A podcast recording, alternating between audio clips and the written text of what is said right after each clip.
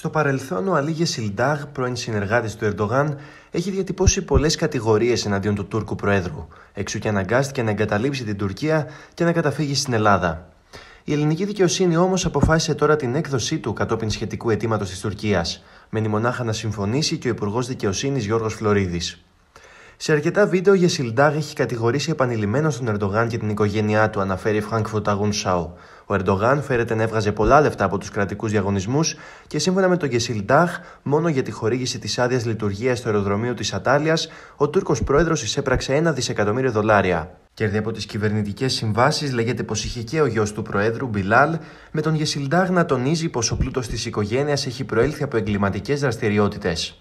Ο Γεσιλντάχ ασκήσε έφεση κατά της απέλασής του, η οποία όμως απορρίφθηκε. Τώρα στην Ελλάδα έχουν προκληθεί έντονες αντιδράσεις, διότι το αίτημα έκδοσης της Τουρκίας έχει προφανώς πολιτικό υπόβαθρο, με το οποίο το ελληνικό ανώτατο δικαστήριο συμμορφώνεται, γράφει το γερμανικό μέσο.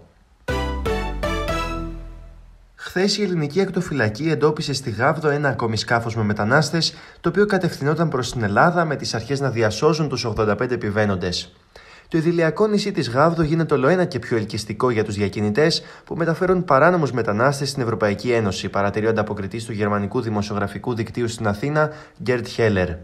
Ενώ στο παρελθόν οι περισσότεροι παράνομοι μετανάστες έρχονταν από την Τουρκία στην Ελλάδα, από το Αιγαίο Πέλαγος και τον Εύρο, τώρα αυξάνεται ο αριθμός των διακινητών που φέρνουν μετανάστες από τη Βόρεια Αφρική προς τη Γάβδο και την Κρήτη. Πέρυσι έφτασαν στα δύο νησιά συνολικά 617 μετανάστες. Κατά τις 7 πρώτες εβδομάδες του 2024 έχουν έρθει ήδη 612. Επιπλέον οι ελληνικές αρχές παρατηρούν και μία ακόμη ανησυχητική τάση. Αν και παλαιότερα οι διακινητές επεδίωκαν να ταξιδέψουν σε ήρεμα νερά, τώρα επιλέγουν συνειδητά πολύ συχνότερα διαδρομές όπου υπάρχει κακοκαιρία, επειδή έτσι είναι μικρότερες οι πιθανότητες να τους εντοπίσει η ακτοφυλακή και να τους στείλει πίσω. Η νέα αυτή συνθήκη αποτελεί μεγάλο πρόβλημα για τους 120 κατοίκους της Γάβδου, διότι το μικρό νησί δεν έχει ούτε την υποδομή για την υποδοχή και τη φιλοξενία των μεταναστών, ούτε και τον απαραίτητο αριθμό ανθρώπων που να μπορούν να περιθάλψουν τους μετανάστες.